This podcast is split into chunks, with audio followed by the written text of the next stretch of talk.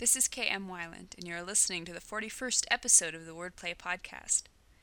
I stopped by the library yesterday to pick up another mountain of books to research for my World War I novel, The Deepest Breath. Actually, truth be told, I went into the library and got sidetracked by shiny new fiction books, checked out four, and headed outside. I was halfway into the suburban by the time I realized I'd completely forgotten my research books, which were my main reason for stopping at the library so I had to tromp back inside, dig my trusty bibliography list out of my purse, and hunt down an armful of books. Although I love to browse the shelves, I found I can save all kinds of time by writing a list of the books I want, including the author's name and the call number. Apparently, I should tattoo the list to the back of my hand if I'm going to keep from forgetting it, though. In other news, I was pleased to receive an email from a reader, Kathleen T. Brandert, who wrote, we are doing a presentation on writing good stories at an upcoming national conference and used a piece from your blog, the post on Show and Tell.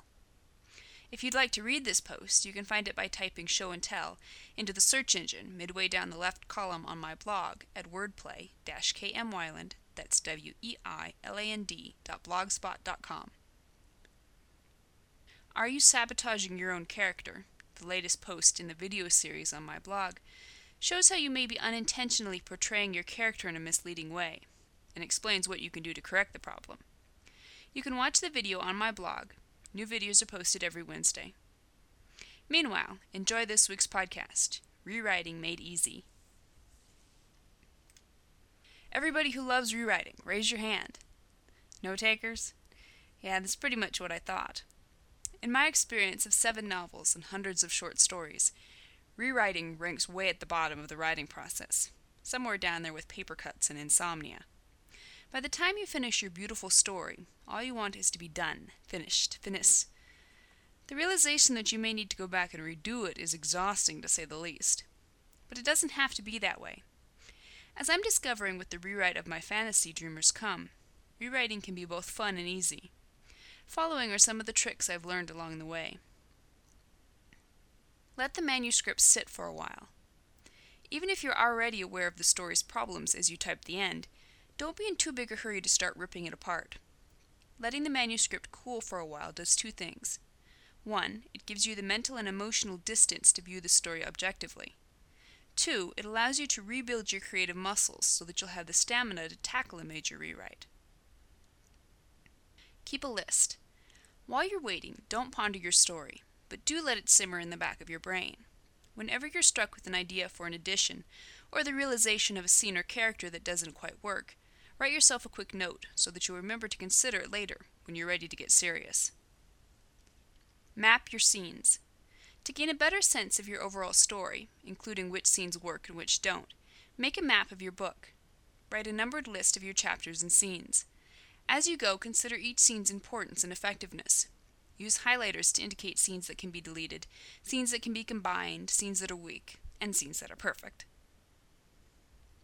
Make a list of changes to be made. Utilizing your map, create a list of directions for your rewrite. For each scene that needs work, type the number of the chapter and scene.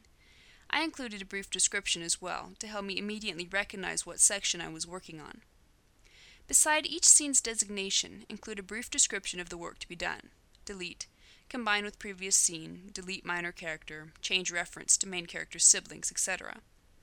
I also included some general instructions at the top of my list regarding changes I wanted to make throughout to my MC's character arc, among other things. Create a new file. Hacking up your precious work of art is always a bit traumatic, so put your mind at ease by saving your manuscript as a new file. That way you lose none of your initial brilliance and if you decide you like things better the way they were before, you can always return to the first draft. Rejoice that you're perfecting. Rewriting is hard work, but it's also very freeing and satisfying. Raising your story to its full potential, cutting its weaknesses, and beefing up its strengths is exciting. Don't lament the work, revel in it. As E.B. White pointed out, the best writing is rewriting. Thank you for listening to the Wordplay Podcast. To read a transcript of this episode, visit me on the web at wordplay-kmweiland, that's W-E-I-L-A-N-D dot blogspot dot com, and be sure to listen again next week.